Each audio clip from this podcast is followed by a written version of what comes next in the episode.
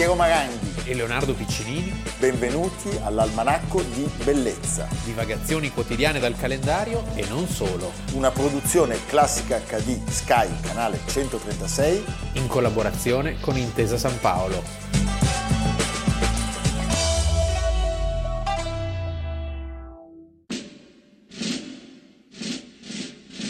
Il popolo sconfitto di Marte viene rastrellato e trascinato nei pressi del campo, sotto l'occhio pacificatore ma vigile del duce. Tranne i cosiddetti mimimmi di montagna, pavidi ribelli non interventisti arroccati su certi inarrivabili costoni di roccia.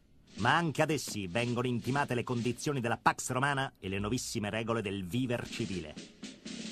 In premessa, qualora si trovassero cibo e acqua, viene istituito l'ente per il reperimento delle preziose risorse, ed ecco nascere all'ombra del qualora, qualora cibo o qualora acqua, gli enti Quaci e Quacqua. Ne fanno parte per il Quaci Pini, Fecchia e Freghieri. Per il Quacqua, subito sciolto e rifondato come nuovo Quacqua, Freghieri e Santo Dio. Importanti misure vengono prese da Barbagli in merito all'ordine pubblico. Viene introdotta la figura del poliziotto di quartiere, cui si dovrà relazionare, se vorrà svolgere la sua attività criminosa, il ladro di quartiere. Tecnici impiantistica ricevono nuova linfa in seno al tempia, ne fanno parte Pini e Freghieri, la storica posa. Ma improvvisa scoppia una polemica tutta interna a Pini, che d'impeto si dimette. S'apre una crisi subito risolta col subentro di Santo Dio, ex dirigente dell'Afroc, come socio parastatale responsabile dei rapporti col Minchi all'interno del quadro Scafa, lo storico saluto. E infine viene istituito il BEMBO, l'ente per l'infanzia abbandonata. Ne fanno parte L'infanzia abbandonata. Almanacco di bellezza, 15 aprile, Leonardo Piccinini. Piero Maranghi. Allora, Leonardo, abbiamo visto Fascisti su Marte, geniale, eh? Corrado Guzzanti. Eh, in realtà ci facciamo seri perché oggi raccontiamo ancora un momento terribile del fascismo e dell'antifascismo. Del fascismo degli albori. Degli albori, con le date che poi peraltro sono premonitrici, 28 ottobre. Eh e lo facciamo partendo dalla testimonianza importantissima di Renzo De Felice, cui il 25 maggio 2021 abbiamo anche dedicato un almanacco, che definì quel, quell'accadimento del 15 aprile il primo atto dello squadrismo italiano. Parliamo della, dell'assalto, cioè di quella giornata che culmina con l'assalto alla sede milanese dell'Avanti, il quotidiano socialista e curiosamente di cui Mussolini era proprio stato... stato... direttore star, perché lui dell'Avanti fece schizzare il numero di copie vendute dal 1914, cioè dall'uscita di Mussolini dal Partito Socialista, eh, l'Avanti era diretto da Giacinto Menotti Serrati, ex scaricatore di carbone leninista. Fantastico. Sì. 15 aprile 1919, quindi sono tre anni prima la marcia su Roma, e due anni prima... Pochi mesi dopo la fine della prima guerra mondiale, perché dal prima, novembre sì, del 18... Era passato niente. E quindi c'erano tantissime pistole, coltelli, bastoni, bastoni cioè... di tutto di più. E c'era sì. il, solito pericolo rosso. E c'era il pericolo, il pericolo di insurrezione, anzi proprio in quei giorni si parlava di rivoluzione perché c'era stato il tentativo socialista in Baviera il 21 marzo, quindi pochi giorni prima, a Budapest la Repubblica Sovietica di Bela Kun, che sarebbe stata soffocata ad agosto. E quel 15 aprile era il giorno di sciopero. Era il giorno di sciopero perché, facciamo un passo indietro, il 23 marzo 1919, nella sala riunioni del Circolo dell'Alleanza Industriale di Palazzo Castani, siamo in piazza San Sepolcro, però udite bene signori, abbiamo detto nella sala riunioni del Circolo dell'Alleanza Industriale piazza San Sepolcro nasce di fatto il fascismo, cioè nascono i fasci di combattimento, Marinetti, Mussolini, eh, Mussolini che in quel momento è il direttore del Popolo d'Italia, che poi sarà l'organo del, del regime ed era stato appunto direttore dell'Avanti.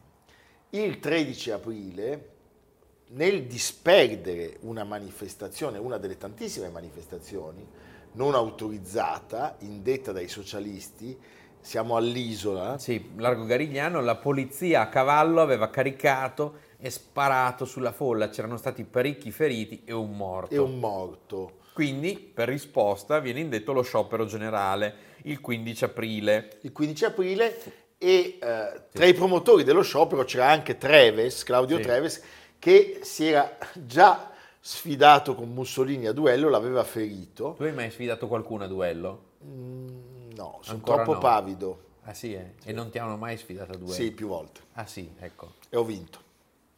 Era a ciupiti, gli alcolici, Ecco. cadevano così stesi. Una volta in Cina, mi è testimone Alessandro Cotroneo, Ah, a. Chengdu. Ah? No, no, è stata una cosa pazzesca. Avevo tutti i funzionari del partito. Ah. Alessandro mi ha detto: Piero, non ce la faccio più, sto male. Ho detto, non ti preoccupare, vado avanti io. A un certo punto, sai, proprio ho visto. Arrivederci, Mr. Bond. No, appena sono uscito dalla stanza sono crollato, ma finché erano dentro ho retto. Lo sciopero si conclude in pace all'arena e gli organizzatori invitano i manifestanti alla calma. Vengono respinti dal palco degli oratori gli anarchici eh, che arrivano con le bandiere rosse e nere, Sì. i tratti di malatesta Eh, certo, i Lenin. eh, di Lenin. E E quindi, questi essendo stati anarchici respinti, escono- vanno, vanno verso la, vanno verso Piazza Duomo. Piazza Duomo, dove In Piazza Duomo, sotto il leone del monumento di Vittorio Emanuele, c'era una sorta di controcomizio e quindi se da una parte avevamo diciamo, quelli che si chiamavano i proletari, dall'altra avevamo eh, borghesi, ufficiali, studenti universitari arditi e appunto fascisti. e nazionalisti. Sì, con Filippo Tommaso Marinetti, Marinetti, che arringava la folla. che era, chissà che era ardito e fascista, Che diciamo. che Eh, mamma mia. Quando il corteo anarchico si affaccia in via Mercanti, i due gruppi fatalmente vanno allo scontro. Solo che c'è una differenza, che da una parte volano i sassi come massimo Sì, della no, cosa. hanno i randelli come Sì, massimo. E dall'altra c'erano le rivoltelle, Cioè, i proletari hanno i randelli e, e gli arditi hanno le le pistole. pistole. E eh, Ferruccio Vecchi, che è tra i fondatori dei fasci di combattimento, è un po' il comandante di questa soldataglia, c'è Filippo Tommaso Marinetti e, Sì. e- e, ahimè bisogna sottolineare che in gran parte gli arditi sono composti da allievi ufficiali dell'esercito provenienti dal Politecnico. E in parte c'erano anche degli ex ufficiali che avevano fatto parte eh, delle grandi eh, battaglie della prima guerra mondiale, quindi si vede che da una parte ci sono i soldati, eh, gli- eh, la polizia e i carabinieri che dovrebbero garantire l'ordine pubblico, ma riconoscono i loro capi della- delle trincee, quindi si crea una fatale saldatura tra di loro. Mi piace leggere questo passo da, da M di Antonio Scurati. Ancora un istante e la colonna socialista si sbanda. La rotta è precipitosa, guidata da un panico demente. Duemila uomini e donne che fino a un minuto prima inneggiavano alla rivoluzione sono a terra. Da lì guardano con terrore i nemici che in piedi avanzano a passo lento in ordine sparso, ricaricando tranquillamente i revolver. Molti si appiattiscono al suolo, rannicchiandosi tra gradino e gradino della loggia dei mercanti. Gli ufficiali in piedi, però, ripongono l'arma d'ordinanza del loro rango militare e impugnano quella che ritengono più appropriata al castigo servile. Ora partono di corsa, i cumuli di operai terrorizzati vengono presi a bastonate, il sangue cola lungo i gradini, mentre bastonano i manifestanti, ufficiali arditi li deridono. Grida viva Lenin adesso, grida viva Lenin! Un ragazzo sconvolto allunga da terra poche lire come se potesse comprarsi il perdono. Marinetti, azzuffandosi con un operaio tarchiato, finisce nella vetrata di una portineria. Due arditi glielo tolgono da sotto. Il poeta deve intercedere perché non lo ammazzino. Pazzesco. E ancora Marinetti, anni dopo, nelle sue memorie, scriverà un randello vola al di sopra dei carabinieri e mi cade ai piedi. È il segnale, un colpo di rivoltella, due, tre, venti, cento sassi, randelli volanti e randellate precise. A noi, a noi, arditi. Beh, insomma, ci siamo intesi. È l'inizio di, di tutto il disastro. È l'inizio della fine. Eh, molti presi dal terrore si, si appiattiscono a terra, ma eh, sappiamo che muoiono in tre e tutti da una sola parte. Giuseppe Luccioni, 16 anni, Pietro Bogni, 18 e l'operaia, l'operaia Teresa Galli, 19. Poi, naturalmente, sull'euforia dello scontro, mentre la polizia disperde con gli idranti i manifestanti, la massa degli arditi si dirige in corteo verso la sede dell'Avanti, che era in via San Damiano 16 con i navigli, ricordiamolo, ancora scoperti. Ancora scoperti. Sarebbero sì. stati scoperti dieci anni dopo circa. E eh, la dinamica degli eventi non è chiarissima. La redazione era semideserta, eppure parte, Un sembra, colpo di pistola, chissà, pare dagli uffici del giornale, che colpisce e uccide un soldato, Martino Speroni, che era insieme a un centinaio di militari a difesa del- dell'edificio. A quel punto i militari lasciano il passo agli arditi e in parte, tra l'altro, ne vengono travolti e ne diventano anche complici probabilmente. Eh, si riesce ad abbattere, riescono ad abbattere il portone di ferro e invadono tutte le stanze della redazione, Certo.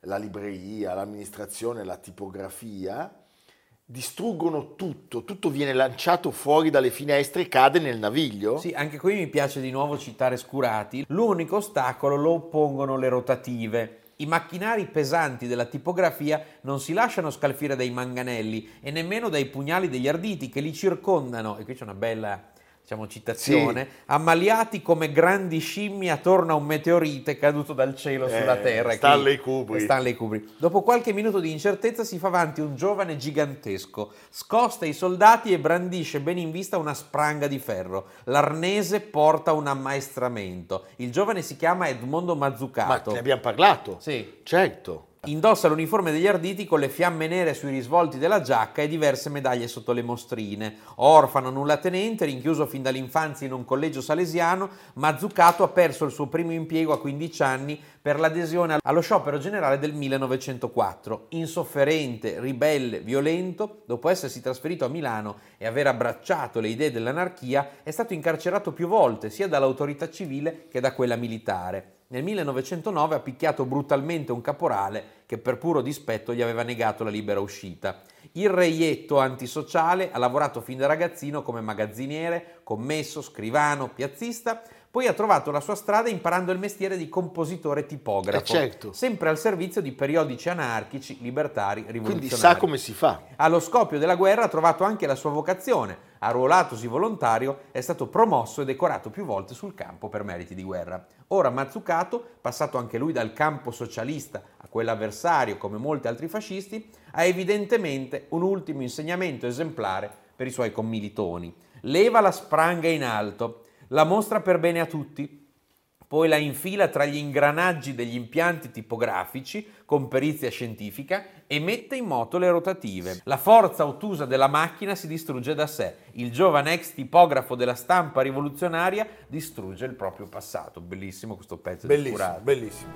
Sempre pronti agli ordini della grande industria, i nazionalisti agitano eleganti bastoni da passeggio. I mazzieri dell'ordine sanno chi colpire.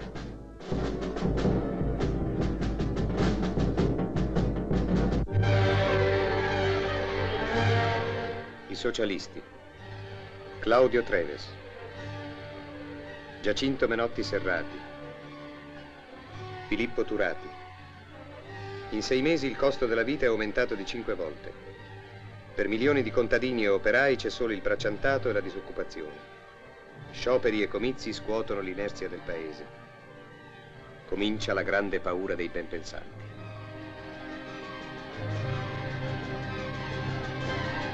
Allora, quando la devastazione è finita, qualcuno dei dimostranti appicca anche il fuoco perché le fiamme di fatto completino l'opera e la cosa che colpisce è la rapidità con cui si svolge tutta l'azione. Cioè, quando arriva la polizia, di fatto si, si slancia in un contrattacco, ma è già finito tutto, non c'è che il ricordo della, della redazione dell'Avanti. E eh, ricordiamolo, eh, il 15 aprile 1919 è un passaggio chiave della deriva che poi tre anni dopo, tre anni e mezzo, porterà alla marcia su Roma. Per comprendere il mood, il Corriere della Sera, che peraltro è ancora nelle mani salde di Albertini, Sì. Che poi sarebbe diventato un grande nemico del regime, scrive sostanzialmente che la colpa è tutta dei manifestanti socialisti. Sì, c'è una simpatia malcelata, Dai, diciamo. ci sia concesso fin da ora esprimere tutta la nostra immensa amarezza e additare questa triste arma dello sciopero generale come la maggior colpevole dell'accaduto. Sì, il problema era lo Ma- sciopero. ma- mamma mia! Sì, sì. E Mussolini, che non ha preso parte al corteo, affonda il pugno nel ventre molle della borghesia perché lo esalta tutto Lui è direttore del Popolo lui è il d'Italia. direttore del Popolo d'Italia e scrive noi fascisti non abbiamo organizzato l'attacco al giornale socialista, ma ne accettiamo tutta la responsabilità morale e questa storia della responsabilità morale Eh, sappiamo. si ritorna poi nel 25 e lui non partecipa agli scontri, rimane nella sede, diciamo però in attesa degli eventi e Marinetti nella notte tra il 15 e il 16 gli racconterà quello che è successo e Ferruccio Vecchi gli porterà l'insegna dell'Avanti distrutta che diventa una sorta di reliquia, eh, Mussolini la esibisce ai fascisti presenti e da allora questa insegna divelta dell'Avanti diventa un grande cimelio nella sede della- del popolo d'Italia. Era stato il direttore lui, Sì. pazzesco. E eh, pensate, nel suo articolo aggiunge, non erano reazionari, non erano borghesi, non erano capitalisti quelli che mossero in colonna verso San Damiano, era popolo schietto, autentico popolo. I fascisti.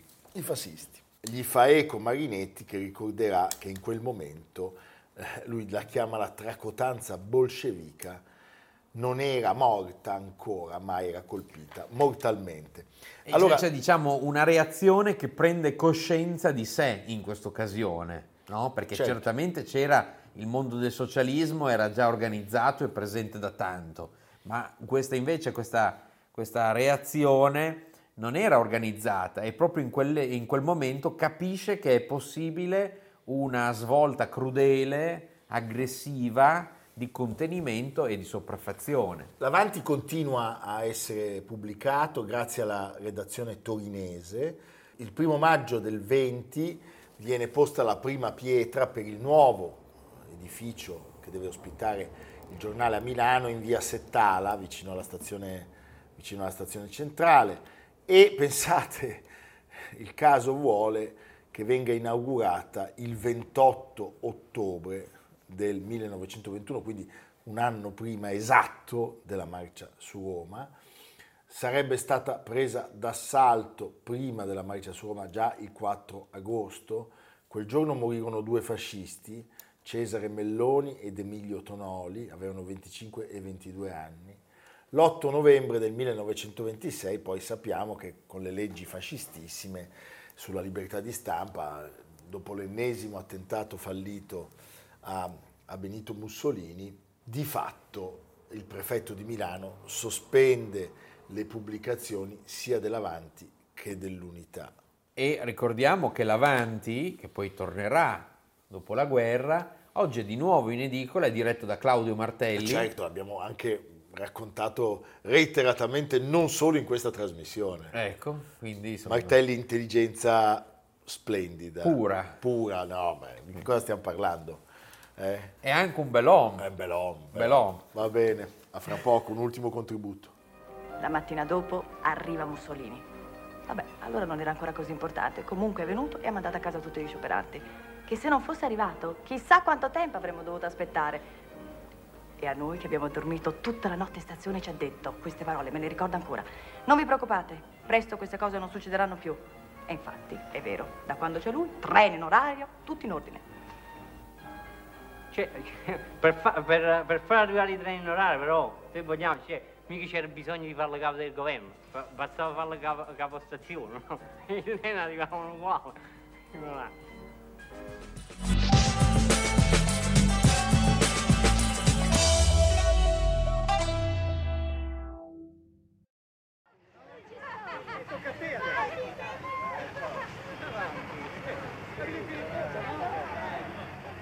Ti pago. Ma io non la voglio, la tua paga. Mi bastano i soldi per le sigarette e per qualche scopato, per le sigarette. Tu parli troppo di soldi, Gavino Ledda. Promesso di aiutarti a studiare e lo farò. Ora cerca di raggiungere il portone sotto l'edicola.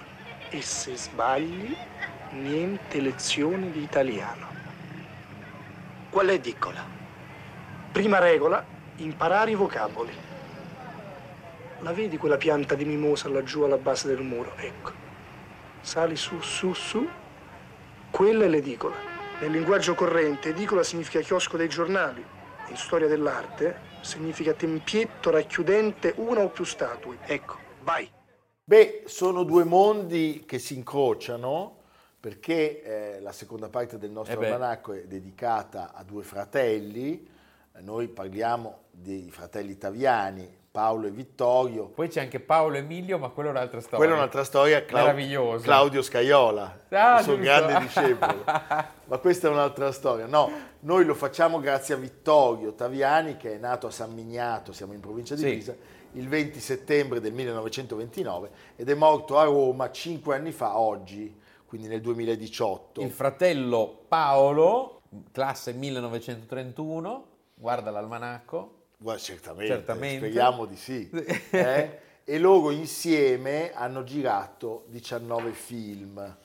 Allora, per distinguerli, innanzitutto vi diciamo che Vittorio è quello con i baffi e il berretto bretone sempre in testa, e l'altro appunto è Paolo. La lista dei fratelli nel mondo del cinema è meravigliosamente ricca, parte con i fratelli Lumière. i fratelli Lumière, però poi possiamo citare Ethan e Joel Cohen, sono meravigliosi, i Wachowski, quelli di Matrix, Matrix.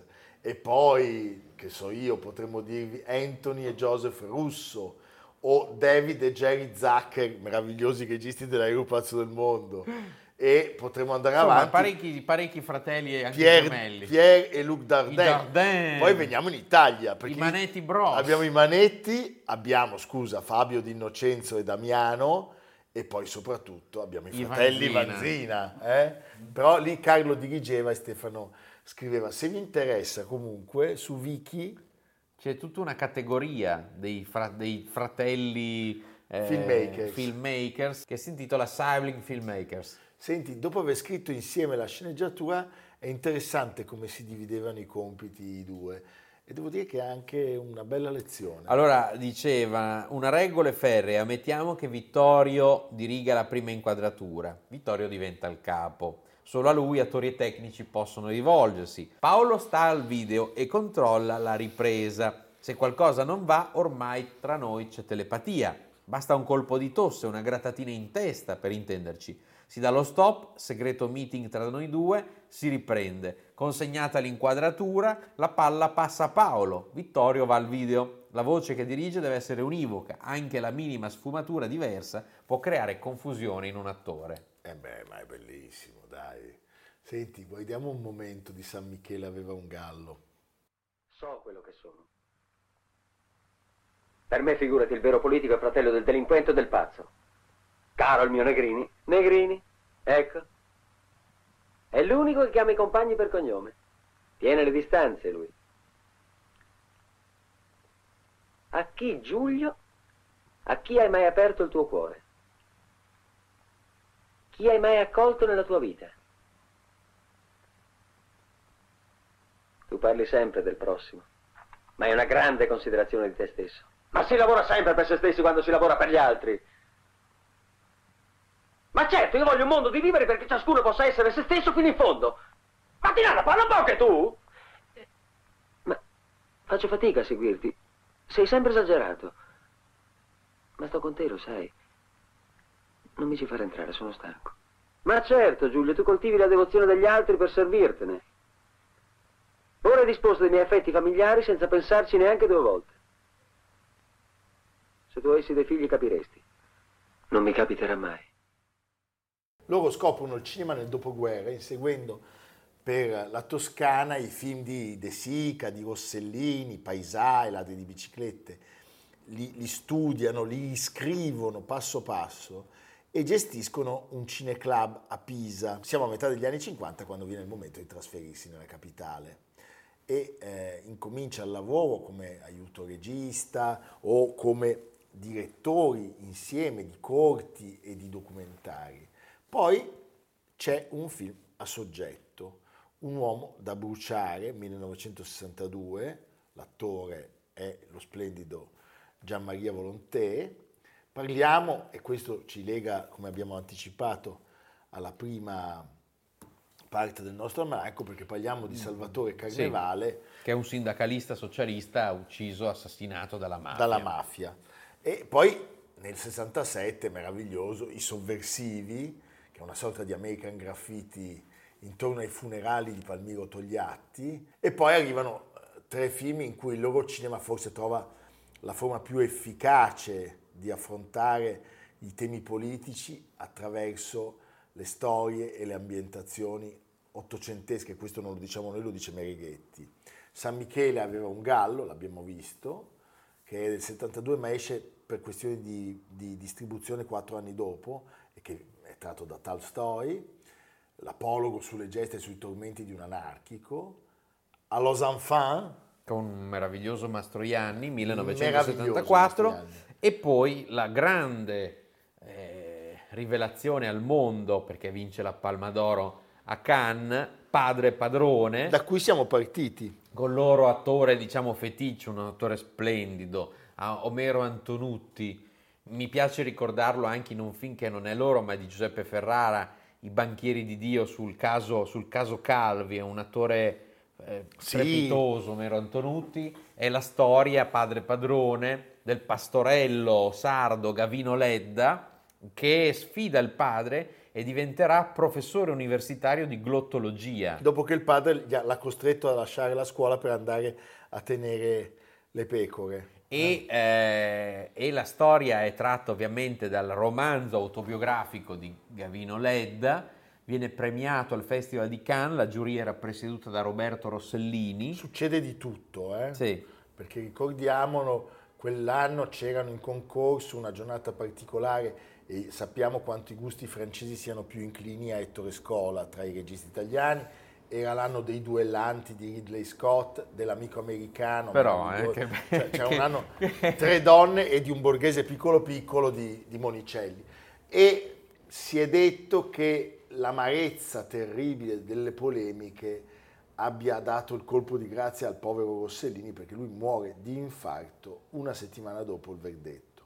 Gli italiani tra l'altro torneranno a Cannes nel 1982 eh, La notte di San Lorenzo, un film bellissimo. Sì, un film che vince una serie di premi dei David. Lì vince il premio speciale della giuria a Cannes. È la storia, sempre con Omero Antonuti, la storia di questa popolazione del borgo di San eh, Martino, che in realtà è ispirato alle vicende di San Miniato, che è una, un che... luogo che ha sofferto moltissimo durante la seconda guerra mondiale, siamo nell'agosto appunto, la notte di San Lorenzo del 44, Tonino Guerra collaborò alla sceneggiatura e Morandini l'ha descritto come forse il loro film più libero e leggero in cui l'impegno ideologico si scioglie nella felicità del racconto e nel recupero dei sentimenti. È un film meraviglioso. Le musiche bellissime di Nicola Piovani, riguardatelo perché è pura Bellissimo. poesia ed è la nostra storia, sono cose realmente accadute. Tra l'altro quell'anno in giuria il presidente era Giorgio Strele. Beh, Beh cioè, capisci? No, ma... Eravamo molto bravi, eh? Eravamo eh, molto sì. bravi. Poi si dedicano ai film storici o alle trasposizioni letterarie, Caos, Pirandello, che è l'ultimo film di Franco e Ciccio, le affinità elettive da Goethe o Turidi con Antonio Albanese, ancora tratto da Pirandello, una questione privata, Fenoglio, e fanno anche eh, ogni tanto, secondo me, delle incursioni nella loro vicenda. Per esempio c'è un film che ha un primo tempo straordinariamente perfetto, che è Good Morning Babilonia, che è la storia di due italiani che emigrano negli Stati Uniti in cerca di fortuna e poi grazie alla loro capacità creativa, al loro estro, diventano dei collaboratori dei primordi del cinema, cioè di Griffith che sta girando Intolerance. Una questione privata che abbiamo citato poco fa appunto da Fenoglio è l'ultimo film scritto e firmato anche da Vittorio che purtroppo per i postumi di un incidente d'auto eh, non era riuscito a dirigerlo. Ricordiamo che questi due maestri nel 1986 hanno vinto anche il Leone d'Oro. Alla carriera, eh, nel 2012 al Festival di Berlino l'Orso d'Oro per Cesare deve morire, un Giulio Cesare di Shakespeare recitato da detenuti del carcere di Rebibbia e dopo la morte di Vittorio Paolo Taviani non si è ritirato, l'anno scorso è uscito Leonora Addio, un terzo film tratto da Pirandello. Beh, un grande applauso a questi maestri italiani. Vediamo la scena della notte di San Lorenzo con un grande David Riondino.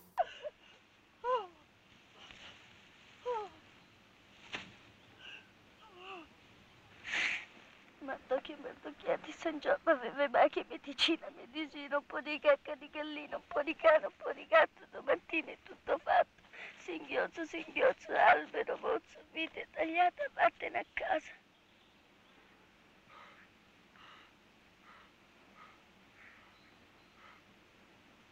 Pioggia, pioggia, corri, corri, fammi andare via i borri.